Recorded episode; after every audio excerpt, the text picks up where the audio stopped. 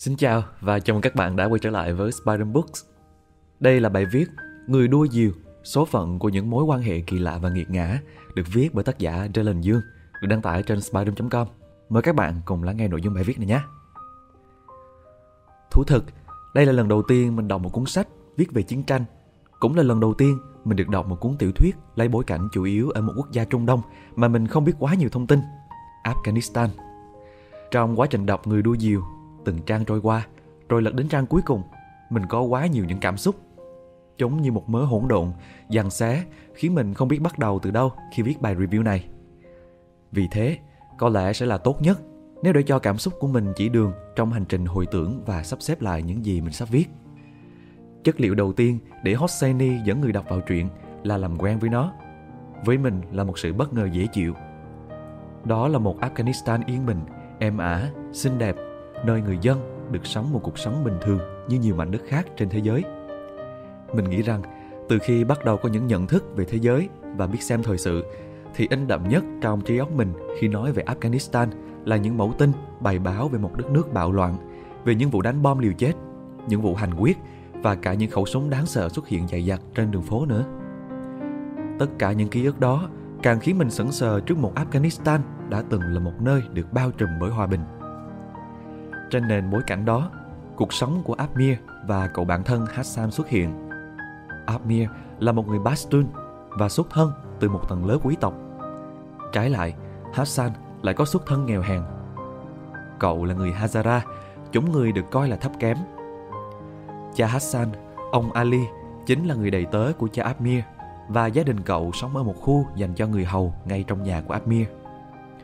Thú thực, khi đọc về tuổi thơ của cả hai nhân vật này, mình đã luôn tự đặt những câu hỏi rằng tại sao hai con người với xuất thân khác nhau đến nhường đó lại có thể trở thành những người bạn thân thiết. Và sự ngờ ngợ đó của mình càng được đẩy lên cao hơn khi cả hai cậu đều được bú chung một bầu sữa mẹ. Người Afghanistan có một quan niệm rằng có một tình anh em giữa những con người được bú cùng một bầu vú mẹ. Tình máu mủ mà ngay cả thời gian cũng không thể phá vỡ. Hassan và tôi bú cùng một bầu vú Chúng tôi chập chững đi trên những bước đầu tiên, trên cùng một bãi cỏ trong cùng một chiếc sân và dưới cùng một mái nhà.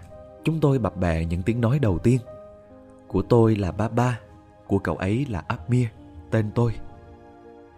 Phải chăng đằng sau tình bạn giữa hai con người này là những mối quan hệ đặc biệt, là hiện thân của sợi dây vừa mong manh vừa bền chặt.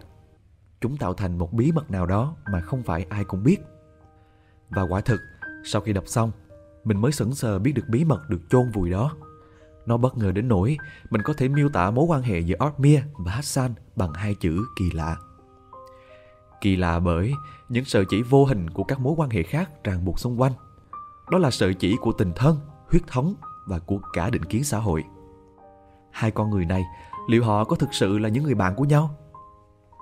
Và quả thực, chính vì sự kỳ lạ đến nghiệt ngã của mối quan hệ này mà chúng ta có thể cảm nhận được những suy nghĩ, hành động đặc biệt của Armia và Hassan. Chúng chắc hẳn không đơn thuần chỉ là tình bạn. Đó là tình cảm thuần khiết, đơn phương, hồn hậu, tận tụy sâu sắc của Hassan dành cho Armia. Là sự ghen tuông, đôi lúc đố kỵ của Armia khi thấy tình yêu của bố mình dành cho Hassan. Và hơn hết, sự kỳ lạ của mối quan hệ đó dẫn đến những bước ngoặt trong cuộc đời và số phận của các nhân vật, khiến cho họ phải chịu đựng những nghiệt ngã, dày vò đặc biệt là với Admir khi anh phải sống trong những nỗi ân hận ám ảnh suốt một thời gian dài. Đó là sự hèn nhát của Admir vào ngày chiến thắng cuộc thi đua diều. Cái ngày mà đáng lẽ tình bạn của hai người phải càng trở nên thắm thiết. Đó là một chuỗi những ích kỷ, xấu xa của cậu khi liên tục đổ lỗi, vu khống cho những điều mà Hassan không làm, đến nỗi cha con Hassan phải chuyển đi nơi khác sống. Vào cái ngày mà cha con ông Ali chuyển đi, trời mưa to, Admir áp sát mặt mình vào tấm cửa sổ trong nhà Nhìn theo chiếc xe ba ba chở những người bạn của mình. Không biết lúc đó Amir thực sự đã nghĩ gì Nhưng mình tin rằng những sự ám ảnh, xấu hổ, dằn vặt đã bắt đầu len lỏi trong tâm hồn cậu. Để rồi chúng ngày một lớn dần.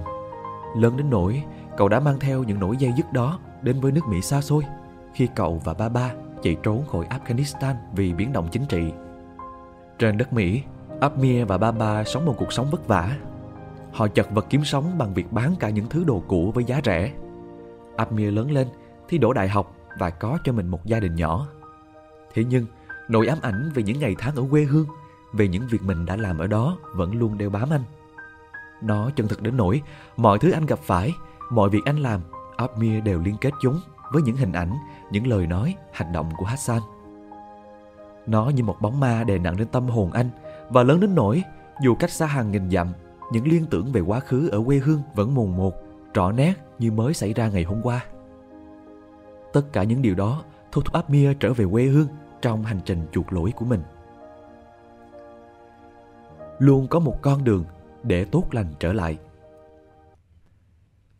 Đó là một hành trình trở về đầy đau thương, vất vả, với những thời khắc anh phải đấu tranh những dằn xé trong nội tâm, đấu tranh để chiến thắng lại sự hèn nhát ám ảnh bấy lâu. Trong hành trình này, bao trùm trong tâm trí Amir luôn là những câu nói của Hassan, của Baba, của bác Rahim Khan. Anh đã luôn lấy nó làm kim chỉ nam để chúng ta thấy được ẩn sâu trong những hành động anh làm ở quê hương đều in dấu những bài học từ những lời nói đó. Không, nó không chỉ là những bài học, nó còn ẩn chứa lời hứa là khát khao được sống với lương tâm và là khát vọng được chuộc tội.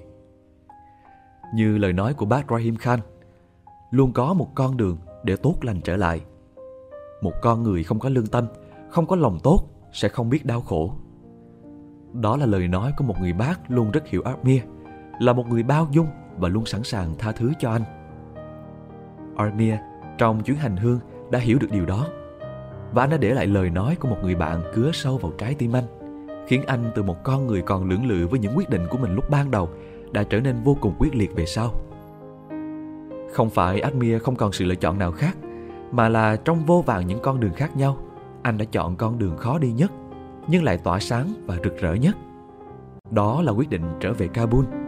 Lúc này đã ngập chìm trong những tiếng súng và sự nghèo đói.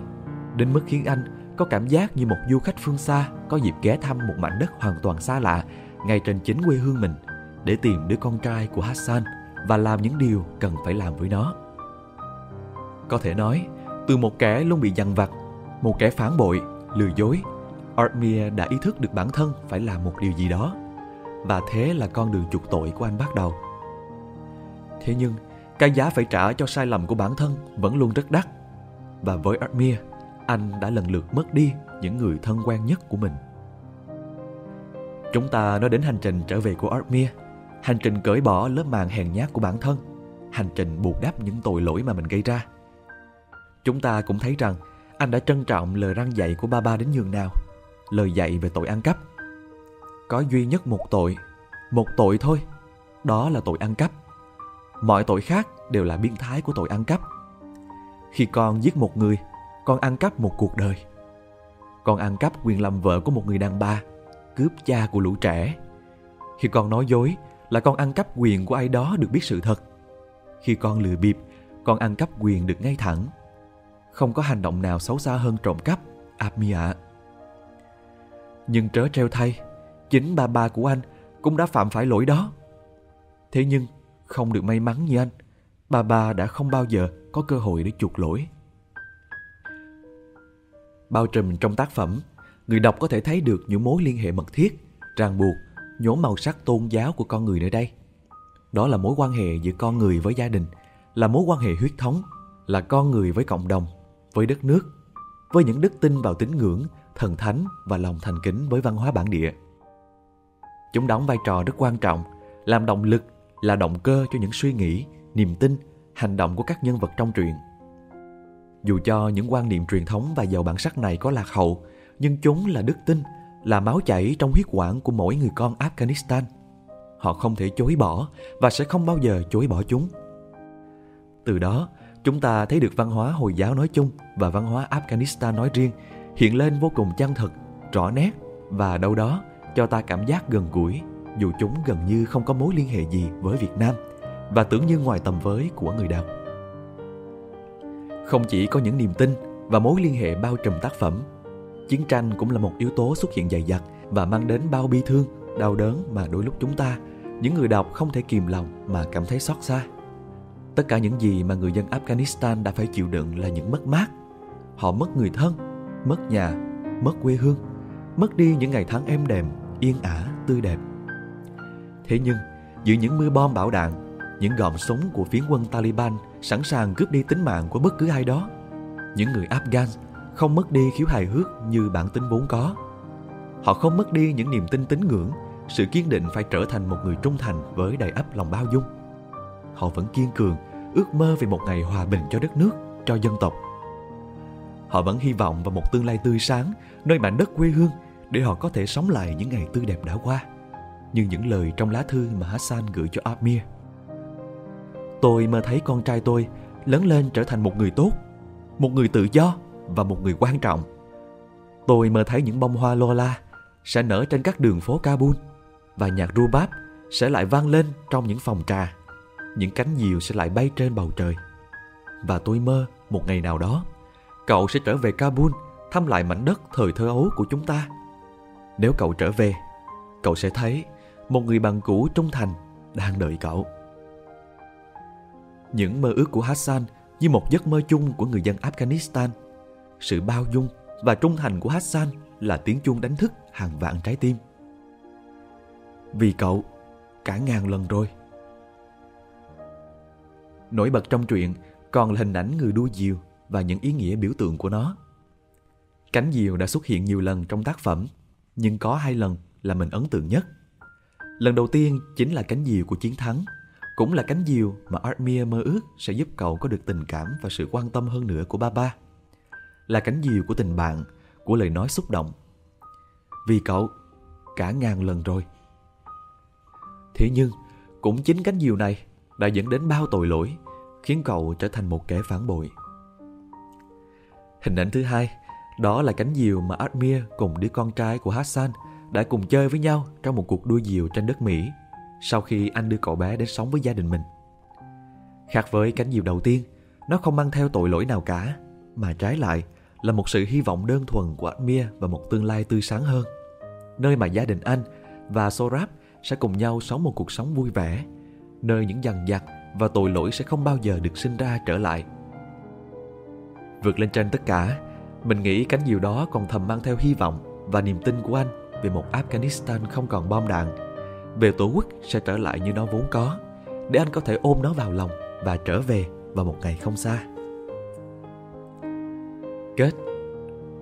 Qua tác phẩm bên cạnh tố cáo chiến tranh và những tội ác mà nó đem lại Hosseini còn âm thầm gửi gắm sự đồng cảm và xót thương của mình đối với người dân quê hương những người đã phải chịu đựng những khổ sở bởi hoàn cảnh số phận éo le bởi luật lệ hà khắc và sự phân biệt chủng tộc không phải tự nhiên mà tác phẩm này lại lấy được nhiều tình cảm từ các bạn đọc Việt Nam đến thế. Bối cảnh của người đuôi diều xây dựng là tội ác chiến tranh, là những số phận bị xoáy sâu vào vũng buồn và bị vùi lấp.